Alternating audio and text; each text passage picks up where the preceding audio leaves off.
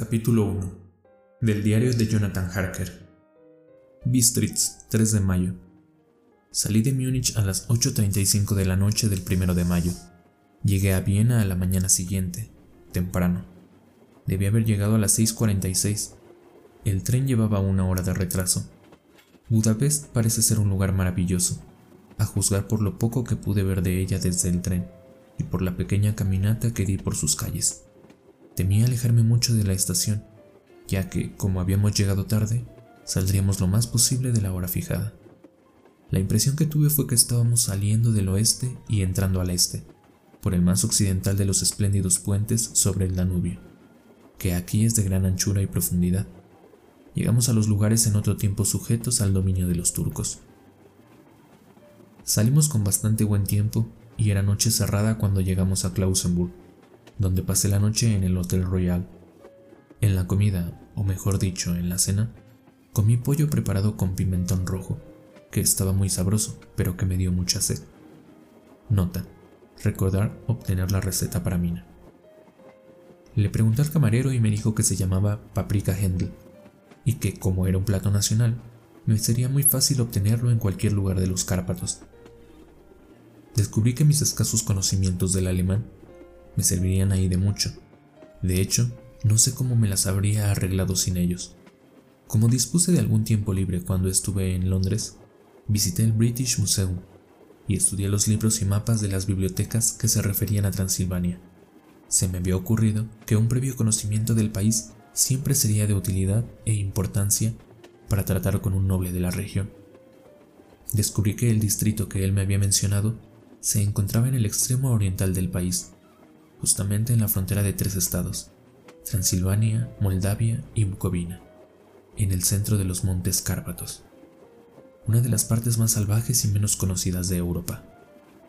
No pude descubrir ningún mapa ni obra que arrojara luz sobre la exacta localización del castillo de Drácula, pues no hay mapas en este país que se puedan comparar en exactitud con los nuestros. Pero descubrí que Bistritz, el pueblo de posta mencionado por el conde Drácula, era un lugar bastante conocido. Voy a incluir aquí algunas de mis notas, pues pueden refrescarme la memoria cuando les relate mis viajes a Mina. En la población de Transilvania hay cuatro nacionalidades distintas. Sajones en el sur y mezclados con ellos los válacos, que son descendientes de los dacios, magiares en el oeste y ezequelios en el este y el norte. Voy entre estos últimos, que aseguran ser descendientes de Atila y los hunos. Esto puede ser cierto, puesto que cuando los magiares conquistaron el país en el siglo XI, encontraron a los hunos, que ya se habían establecido en él leo que todas las supersticiones conocidas en el mundo están reunidas en la herradura de los Cárpatos, como si fuese el centro de alguna especie de remolino imaginativo. Si es así, mi estancia puede ser muy interesante. Nota. Recordar que debo preguntarle al conde acerca de estas supersticiones. No dormí bien, aunque mi cama era suficientemente cómoda, pues tuve toda clase de extraños sueños.